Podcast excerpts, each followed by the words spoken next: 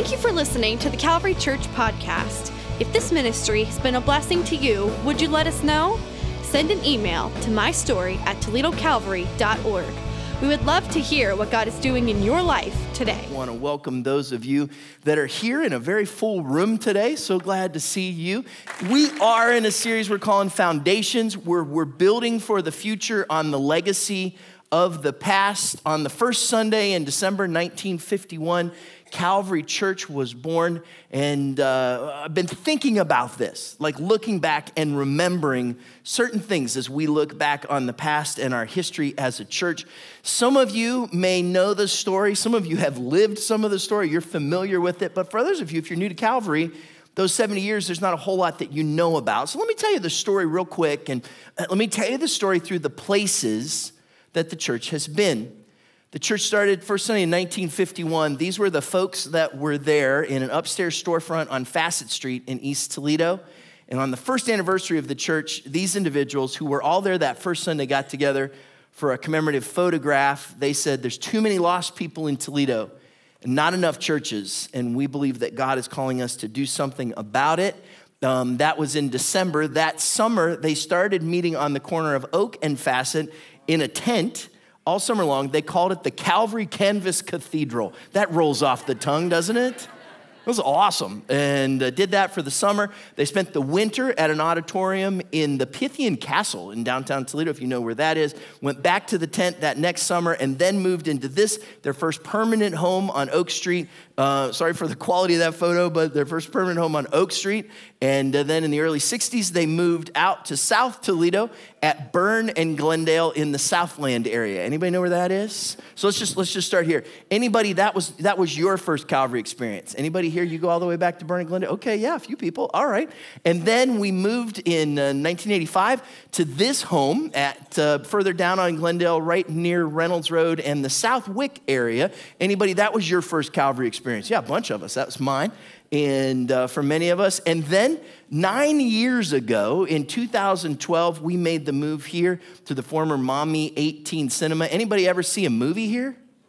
Okay. Any of you, this was your first Calvary experience?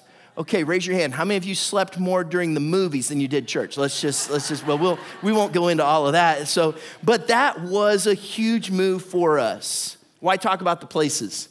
Because God works in places. You know, the, the land that God promised to them was a place, it was a land. And God works through places. We uh, look at the epistles that Paul wrote and how many of them are named after the places that he wrote to. We understand them more when we understand the places where they were. He wrote the book of Romans to the church that was in you guys are so smart, right? He wrote the book of Ephesians to the church in Ephesus, the, the first and second Thessalonians to the church in Thessalonica. Today we're going to look at the letter he wrote to the church in a city called Philippi. So turn with me in your Bibles to Philippians chapter 1 here in this room, or if you're watching on a screen, uh, whether you have a print or a digital version, let's go to Philippians chapter 1. We can tell the story through the places, but let's just be honest. The story's really about the people. Paul knew this when he wrote to the places. Because in, in, all of his letters that he wrote, we call the letters that an apostle wrote in the New Testament, we call those epistles. And in all the epistles that Paul wrote, he starts them by thanking the people. Well, all but one. In Galatians, he doesn't thank them. He was a little cranky when he wrote that one, if you've not read it. But, but the other ones, he all starts by thanking God for the people. Let's just look at Philippians. Philippians chapter 1, verse 3. He says, I thank my God every time I remember you. In all my prayers for all of you, I always pray with joy because of your partnership in the gospel from the first day until now. Being confident of this, that he who began a good work in you will carry it on to completion until the day of Christ Jesus. This little thing that he does there that we can just read right past. Like if we're not careful, we'll, we'll just kind of, if we're, we're reading, we'll blow right past this stuff. Because he starts the letter by saying, hey, this is who's writing it, and this is, this is kind of some theological, you know, we, we can just push right past those things and ignore those things. And then he writes this, which just seems like a greeting, but he says, go back to verse three. He says, I thank my God every time I remember you. That was actually a cultural thing to do in letters. So Paul took a cultural practice of thanking for the person that you're writing to and turned it into a gospel experience. And he said, I thank my God every time I think of you. And as I've been thinking about this series and, and praying about how do we commemorate and celebrate 70 years, that verse just kept coming back to my mind. In the years that I've been privileged to be a part of what God has been doing through the people of Calvary, so many times I've just thought, man, I, God, I thank you for these people. Thank you for your church. Thank you for what you have done. And so here's what I want to do I, I want to take a few moments and use Paul's model in those verses. Philippians chapter 1, verses 3 through 6, and talk about three things we thank God for after 70 years of Calvary Church. When we look back on our history, when we look back on what God has done in the life of this church, our church, there's three things that when we look at what Paul said about the church that he loved, that I think it's good for us to remember as well. So we'll, we'll just jump in. Here's, here's three things. The first one is this number one, we thank God for joy in the journey. We thank God for joy in the journey. You know, life's kind of a journey, isn't it? Has it ups and downs and, and bends and curves. You're never quite sure what's going to happen. And that's true in 70 years for a church. Paul's writing to this church that he loves in Philippi. And he says, Every time I think of you, I thank God for you. And, and then he says this in verse four he says, In all my prayers for all of you, I always pray with joy. And when I read that, I thought to myself, why, why joy? Like, why was that the thing that hit him? Why that emotion? Did he just have a really good time there? Like, were these just of all the people, kind of his favorite people? Like, he just kind of was filled with joy when he thought about them? Or did he say that purposefully? Like, if you look at those first few verses of the book of Philippians, kind of the first eight, 11 verses there, what Paul does in what seems like just introduction stuff to us is he inserts themes in those verses that he wants the church to see are a part of the larger message he's trying to communicate. And one of the major messages, one of the main emphasis of the book of Philippians is the idea of joy. If you read through the book, you're going to see Paul mention it over and over and over again. There's four chapters in the book of Philippians, and he makes a strong statement about joy or rejoicing in every one of those chapters. Let me show you just kind of a few of them. Here, here's the one in chapter 1, Philippians chapter 1, verse 17. Paul is talking about people who are not agreeing with him, they, they don't like him, they're not on his team, but they're preaching about Jesus. And he says, Look, the former preach Christ out of selfish ambition not sincerely, supposing that they can stir up trouble for me while I am in chains. Have you ever had anybody stir up trouble for you? Come on, be honest. Anybody? I don't mean this last week. I mean just some other time. Like, have you ever had somebody stir up trouble for you? What's he mean in chains? He's in prison when he writes this. And he says, But what does it matter? He says, he goes on to say that the important thing is that in every way, whether from false motives or true, Christ is preached, and because of this, I rejoice. Yes, he says, and I will continue to rejoice, for I know that through your prayers and God's provision of the Spirit of Jesus Christ, what has happened to me will turn out for my deliverance. He says, Look, life's difficult right now. There's people who are trying to make it difficult for me. In fact, here I sit in prison. It kind of feels like somebody's out to get me. It feels like life is against me. And yet, do you know what I'm encouraging you to do? Same thing I'm doing. He says, I want you to rejoice. Don't let that situation, don't let that moment get you down. Rejoice when life seems to be against you. Even in those difficult moments in your journey, choose that joy and rejoice. That's what he says in chapter one. Then he hits it again in chapter two. And he says, But even if I'm being poured out like a drink offering on the sacrifice and service coming from your faith. Just, just to real quick give some context to that, a drink offering would have been a, a, a, sacrifice if, if, you, if you study kind of the Old Testament Jewish times. It would have been a, something that would have been poured out. So it almost, in some ways, feels like a waste. And yet it's an act of sacrifice and service to God. You're, you're watching this thing be emptied. Paul says, That's how my life feels right now. He says, Even if I'm being poured out like a drink offering on the sacrifice and service coming from your faith, I'm glad, and here he goes again. rejoice with all of you. He says, So you too should be glad and rejoice with me.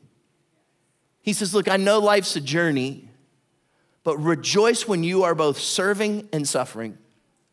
Sometimes serving another person is really difficult, and suffering is never easy. And Paul says, even in both of those seasons of life, you, and sometimes they come together, you rejoice when you are both serving and suffering. You know the things that are going on around you. You know the place you find your life right now. You know the difficulties, the questions. Somebody said to me recently, they said, I don't know what's going on, and I don't know what to do. Even in those moments, Paul says, rejoice. And he doesn't stop there. Chapter three, he says this Further, my brothers and sisters, rejoice in the Lord. Can you say something else, buddy? It's no trouble for me to write the same things to you again, and it's a safeguard for you. He's saying, look, there's a lot of false teachings that are going around. There's a lot of stuff that could come in and be distracting.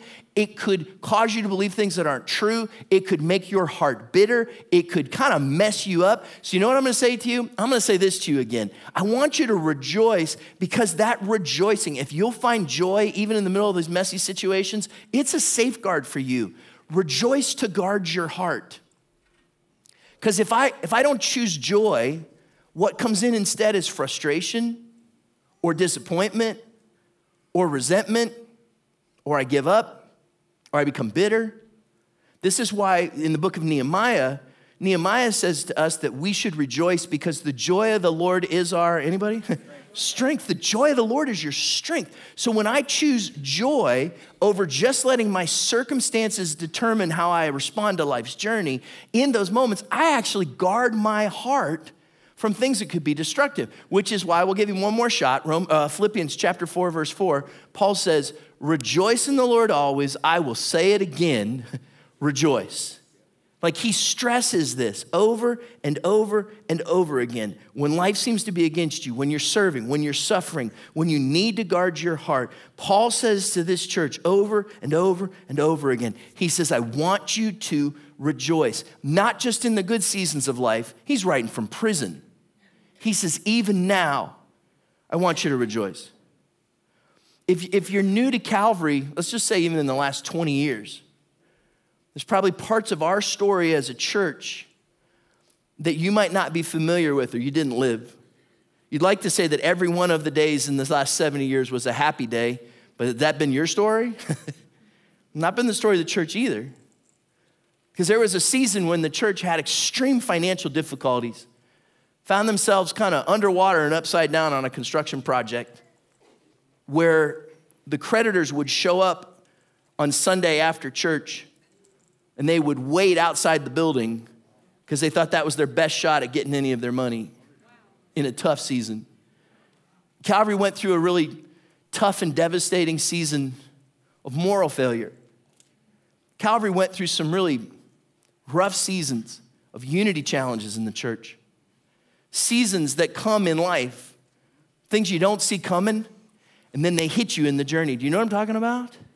But can I tell you something? 23 years ago, when our family showed up here, I noticed something about this church that was different. I think ever since I was a kid, I just I just kind of been a student of churches. And one of the things I noticed was even though this church had had hit after hit after hit after hit, and I'd seen other churches that had taken hits. Even though this church had taken hit after hit after hit, there was something about the people that realized our hope, our confidence, our joy is not tied up in our seasons, it's in our Savior. Our hope is not set in the circumstances of where we are right now. But how did, how did Paul say that? But believing that what we're going through right now, he's somehow going to work for our deliverance. He's somehow going to work this out. And look, in the midst of your journey where you're at, the danger is I can so focus on what's happening right here that I can lose the joy in my heart. So Paul says, guard your heart and rejoice. And realize that I know it's not easy right now, but he might be using this thing that's difficult to actually work your deliverance down the road. That he's doing something, even in the times when you wonder, is my life being wasted? rejoice. Do not allow the challenges of this world to cause you to stop rejoicing in the character of our God. Because even when you face those circumstances and you face those situations, does God change? Does God change? no, He is faithful and He is with us, and we can trust Him in every one of those seasons. So, what your, will your response be? Will you choose to just respond out of the situation? which sometimes might seem like the right thing to do? Or will you say, I'm going to choose joy? A lady in England recently had ordered a TV online and it got delivered to her house. Like she knew that it got delivered to, she lives in an apartment complex, got delivered to her front door. She got a, uh, you know, like a little snapshot and assurance, you know, that came through the app that the, the order had been confirmed. And then when she got home, it wasn't there and somebody stole her TV. So she decided to take matters into her own hands. So she wrote a note, copied it, stuck it under all the doors in her apartment complex, and it said this To the person who stole my TV, bring it back and all will be forgiven. Isn't that sweet? That was nice. Otherwise, there will be no Christmas in this building. I will steal every single package. I will steal every mat and every trash can. I will engage in warfare until the day I move out. It is up to you. You have 24 hours. Guess what? She got her TV back, but I think she lost her joy right? I read that and I was like, living like that is miserable. Feeling that kind of pressure. And look, I don't want to live like that. I don't want to live a life where I feel like I'm constantly being shaped by the challenges or the circumstances or situations. And look, I'm not saying what you're going through is not difficult. And I'm not saying you don't have to make tough decisions. And I'm not saying there's not going to be tough seasons. Paul sat in prison when he wrote those things, and I think he would have rather been somewhere else. But here's what he knew he knew that my God does not change. He's the same yesterday, today, and forever. So I choose joy. My encouragement to you as I look back on 70 years in the life of this church choose joy in your journey. Wherever you are right now, to say, God, I choose to rejoice. So Paul writes this letter and he says, You know, every time I think you, I thank God. I pray prayers for you with joy. Why? Well, here's the second reason. Number two, we thank God for partnership in the gospel. Number two, we thank God for partnership in the gospel. Here, here's what he says Philippians chapter 1 I thank my God every time I remember you. In all my prayers for all of you, I always pray with joy because of your partnership in the gospel. That's an interesting word, partnership. It's the Greek word koinonia, if you've ever heard that word, it has the idea of, of fellowship, of support, of generosity, of connectedness. It's not just, hey, we know each other. It's not just we're on the same team, but we know what it's like to be in the trenches together. Do you, do you know what I mean?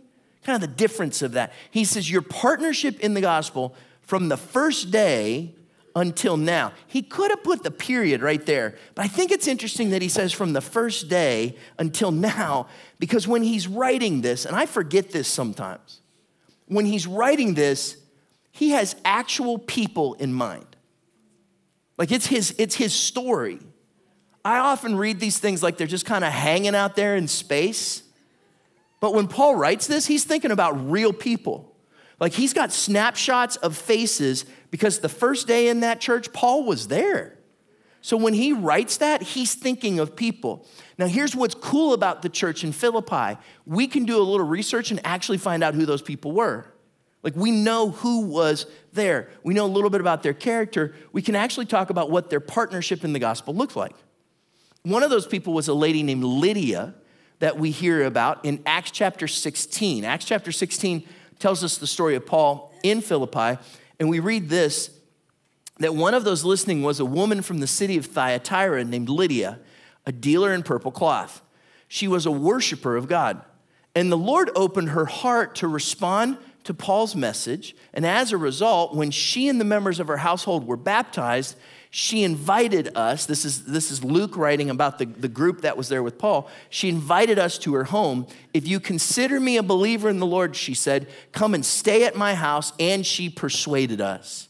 So, right out of the gate, when Paul says, I, I remember your partnership in the gospel from the first day, well, that was the first day. Like, that was it.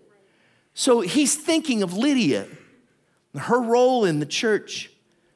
And we understand that when he thinks that, he recognizes that we partner in the gospel through relationship. When we have a relationship with one another, when we connect with one another, there's something we are doing to move the gospel forward. I'm, I'm convinced, after the last two years, I'm convinced now more than ever that one of the great needs in my life and the great needs in your life is to be connected to other people. Like, we need relationship. And when I don't have healthy relationship, I see that it affects other areas in an unhealthy way in my life. Anybody else? So one of the things you're going to hear us as we go into 2022, that's the next year, right? I'm all confused anymore. As we, as we go into 2022 and we go into the next year, one of the things you're going to hear us talk about more is where are you connected? Like, we think it's really important that in some way you're connected in the life of the church. One of the main ways to do that is through a life group, that you find a way to connect with other believers. And these relationships are critically important. So, we're gonna talk more about that, how important that is. But when I talk about that, for some of you, there is something that stirs inside of you right away and say, Yes, I need that. Yes, I've experienced that. And some of you even go, Yes, I wanna be a part of that. Like you feel that little stirring in, in your spirit that the Lord's saying, hey, you, you, could, you could partner in the gospel in that way. Not only finding relationship for yourself, but in helping others to find it as well. And if that's kind of stirring inside of you, one of the things that we're hoping for is that many of you will step up and say, Hey, I'd be willing to lead a life group. I'd be willing to help others find that community. We want to help you to do that. We want to provide the resources, the training, all that kind of stuff to just kind of walk through. If that's kind of stirring inside of you, would you just shoot an email to lifegroups at toledocalvary.org? It couldn't be much easier, could it?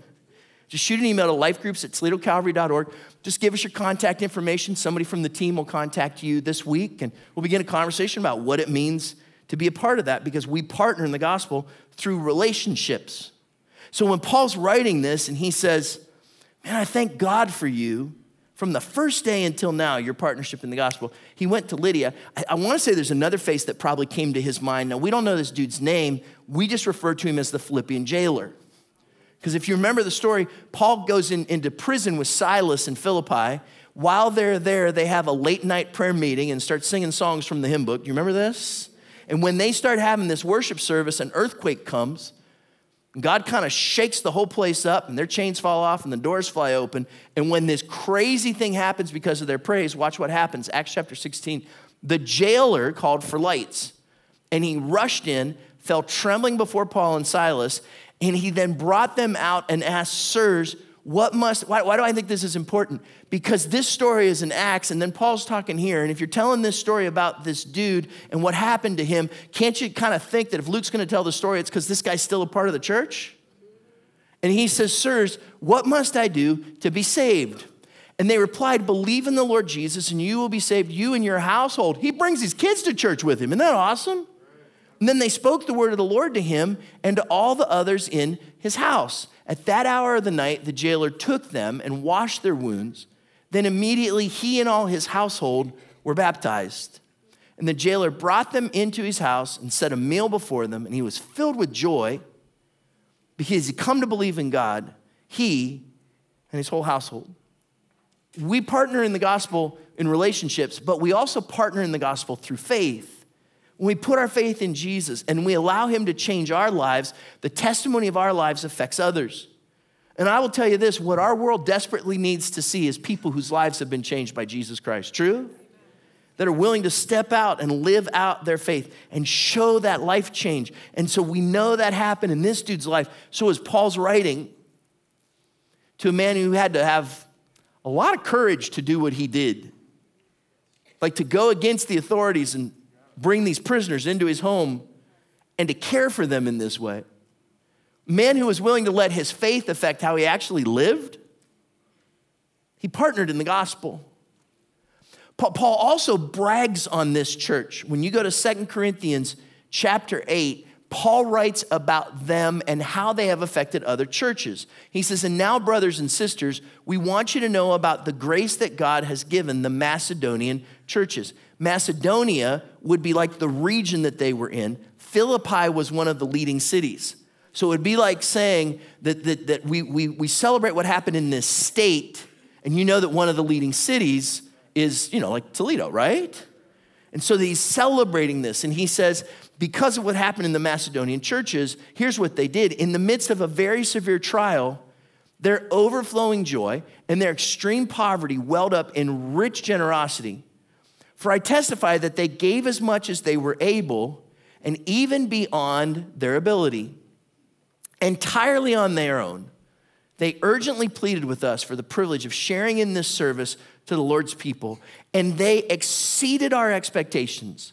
They gave themselves, first of all, to the Lord. This is interesting that in their generosity and their giving, the reason they did it was because they were serving the Lord first, and then by the will of God also to us.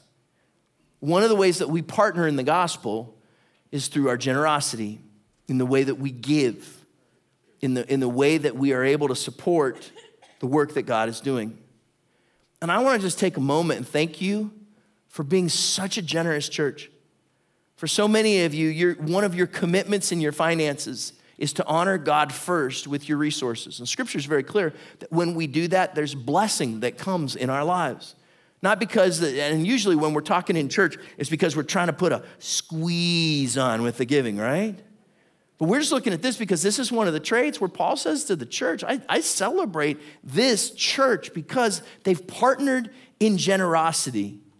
Thank you for your generosity. I want to take an opportunity on behalf of our staff to thank so many of you who, who, who gave during Pastor Appreciation Month. And what a blessing that is to our team, to our families. Thanks so many of you that give on a regular basis to, to missions. Just in the last couple of weeks, we have been able to partner with missionaries around the world in urgent requests and things that we've been able to help them because of your generosity. There's a church here in the community that needed a new roof, and Calvary was able to help them to pay for that because of your generosity that we are able to partner in the work that God's doing in the kingdom. And the reason is because you partner together in the gospel through the way that you give. If you're new in the last two years, you, you might not be aware of the Life Change Initiative. Back in February of 2020, we, we launched an initiative, a campaign to be able to raise resources so that we'd be able to expand our facility and add a new auditorium. And we wrapped that up at the end of February of 2020. And we announced things in the first week of March in 2020. And we were just ready to run. Amen? And then, right? Currently, if we were to build that building, it would be about twice as much in cost as what we originally planned for the budget. So we're waiting. I, don't know that I've ever felt in, in ministry leadership, you know, that sense that they talk about in Acts chapter 15 where it says it seems right to the Holy Spirit and to us. When our leadership meets, we just feel that this is a season where we go, okay, God, we'll see what you have next. So many of you have been so faithful to continue to give as we look ahead to what God has in store.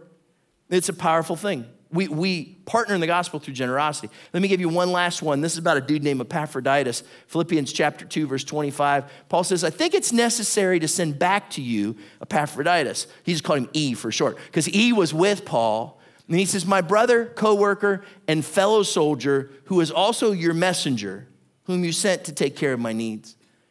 He goes on to talk about him and says, For he longs for all of you and is distressed, because you heard he was ill. Indeed, he was ill and almost died.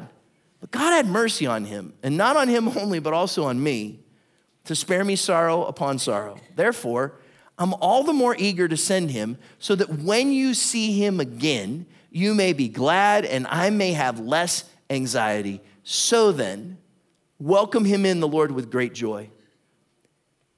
And honor people like him, because he almost died for the work of Christ. He risked his life to make up for the help you yourselves could not give me. We partner in the gospel through service. When we're willing to take those steps of faith, sometimes with a, with a sense of commitment, sometimes a sense of risk and sacrifice, sometimes to say, God, I'm going to do what you've placed in my heart to do. And we partner in the gospel through service.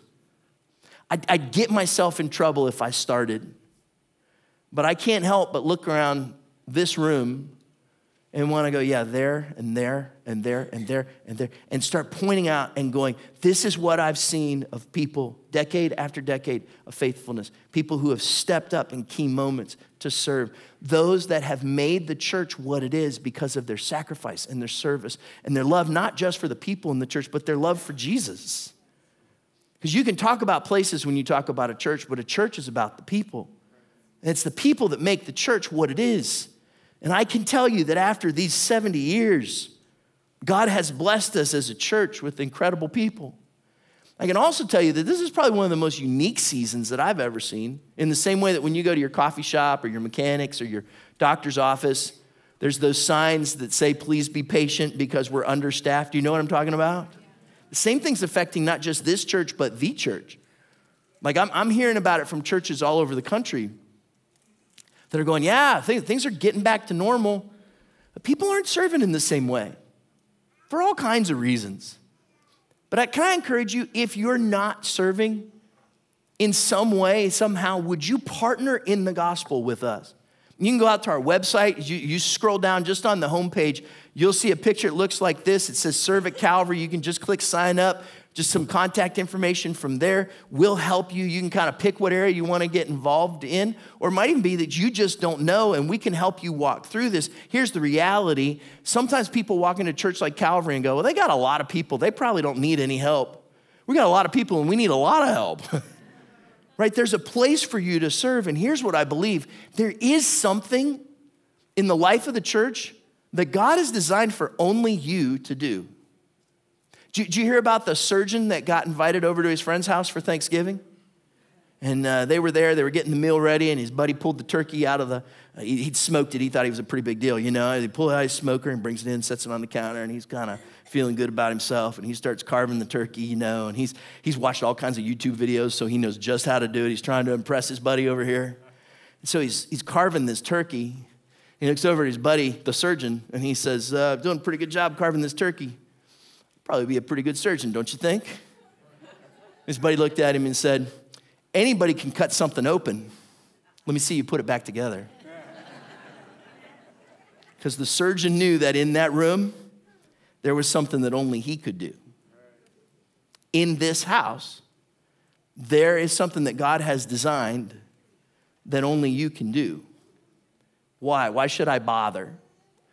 Well, here's what Paul said to the church that he loved in Philippi, Philippians chapter 1, verse 7. He says, It's right for me to feel this way about all of you, since I have you in my heart, and whether I'm in chains or defending and confirming the gospel, all of you sharing God's grace with me. Paul says, When you do what you do, it helps the gospel to go forward. Even if you think that what you do does not matter or that it's minutia or that it's not going to make a difference, when you do what only you can do, it helps God to accomplish what he wants to do in his kingdom. So here's my question. How is the Holy Spirit leading you to partner in the gospel?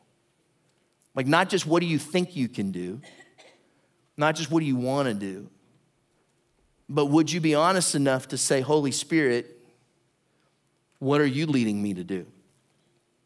And some of you immediately go, even if the Spirit whispers something to your heart, oh, I could never do that. Or nobody would ever want that. Or that's not something the church needs. Look, if God's put something in your heart to do it, let us help you partner in the gospel. So, how is the Holy Spirit leading you to partner in the gospel? Which takes us to the third thing. We thank God for joy in the journey, and we thank God for partnership in the gospel. And number three, we thank God for his faithfulness. Number three, we thank God for his faithfulness. Paul says, You know, every time I think of you, I thank God. And I pray for you with joy because from day one, you partnered in what God was doing to move his gospel forward and build his kingdom. And he knows what they've been through. Like he's sitting in prison, so he knows what it's like to have a season. And he knows what's going on in Philippi. And he knows the issues that they faced because of their faith, because of the climate that they live in, because of the historical realities of the time. He knows what it's like for them to have to step away from what they've always known to be faithful to Jesus. He knows what it's like. He knows these people. So he knows that some of them are wrestling with, with health issues. He knows that some of them have financial challenges. He knows that some of them are trying to figure out what do I really believe? And in the midst of that, he gets to Philippians chapter 1, verse 6. And he says, being confident of this, that he who began a good work in you, he began a good work in you, will carry it on to completion until the day of Christ Jesus. If God started it, he will be faithful to complete it, even if it doesn't look like it right now, even if things are tough even if it doesn't end the way that you think it should, when Jesus comes back, until that day, he will be at work. And someday you're going to look back and you're going to go, God, you were so faithful that he who started that work will carry it on to completion. I was driving not too long ago, and, and it was a little part of town where I, would never really been before, and there was this, uh, it was just like in the middle of nowhere, this building that's never been finished.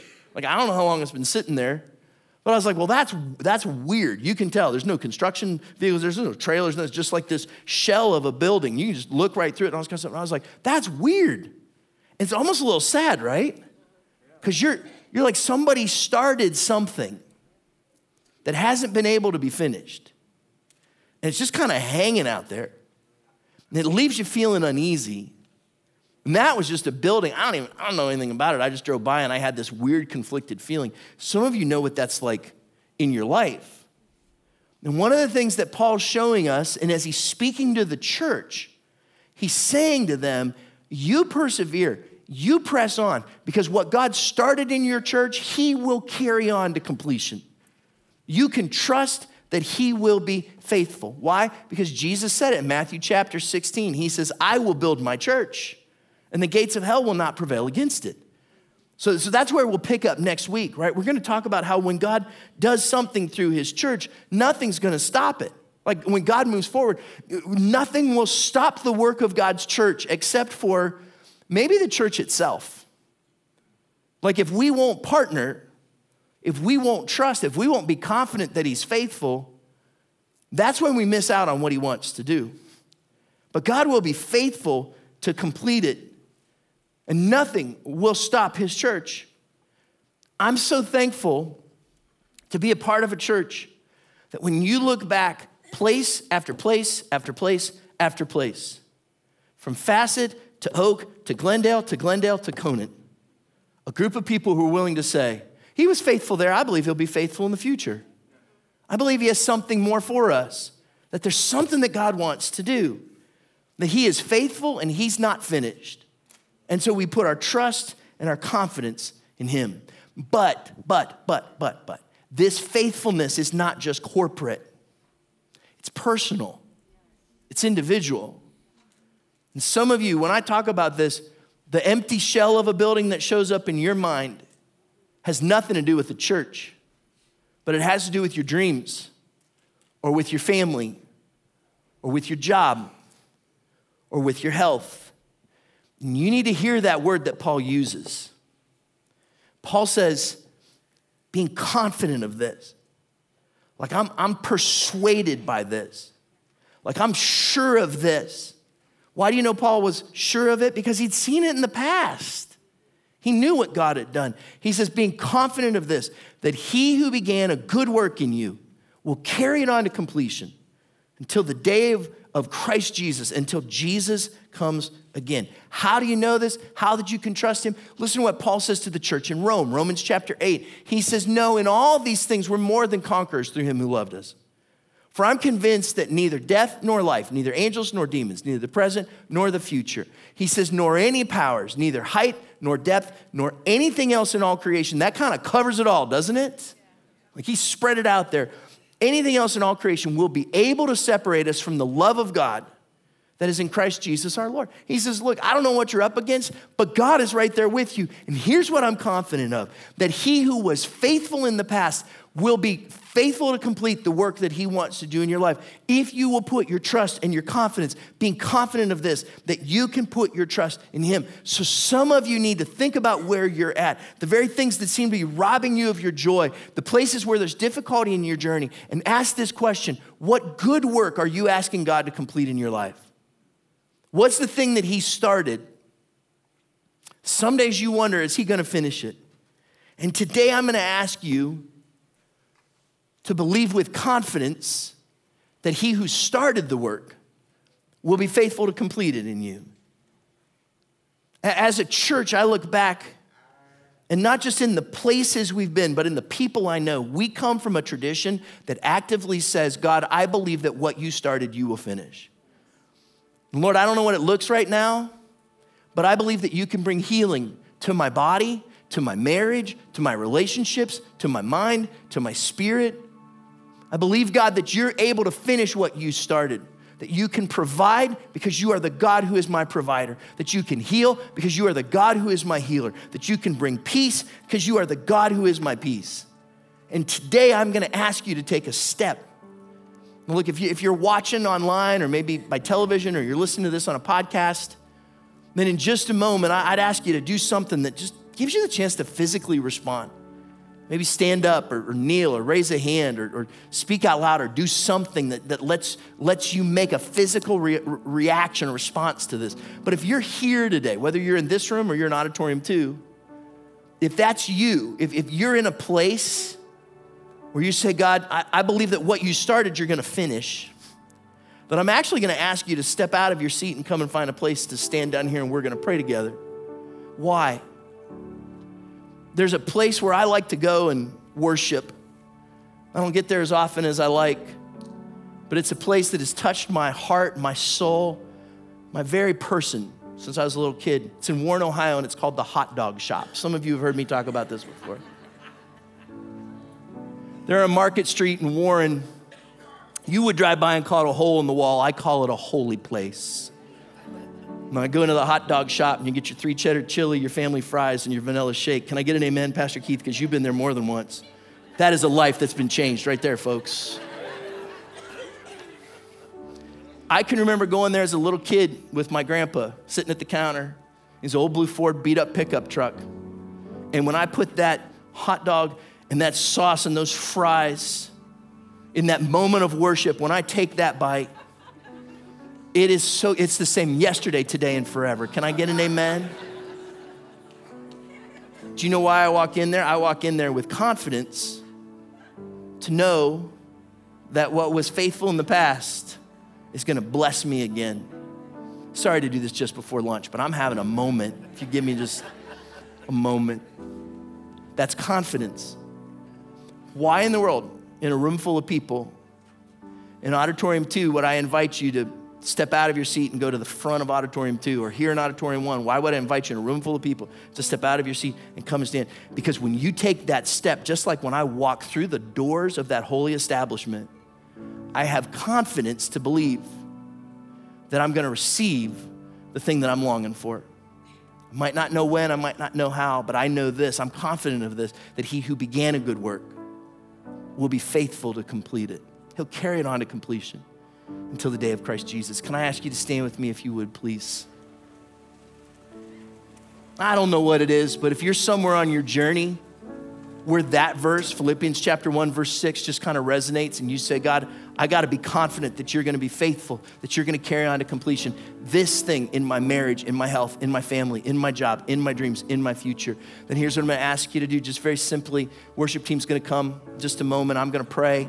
And then when they begin to sing, would you just step out of your seat? In auditorium two, you can just go down to the front in auditorium two. Here in auditorium one, just kind of come and, and make room for other people and find a place here. And then we'll pray together in just a moment. And what I'm asking you to do is take a step of confidence because oftentimes a spiritual experience requires a physical response.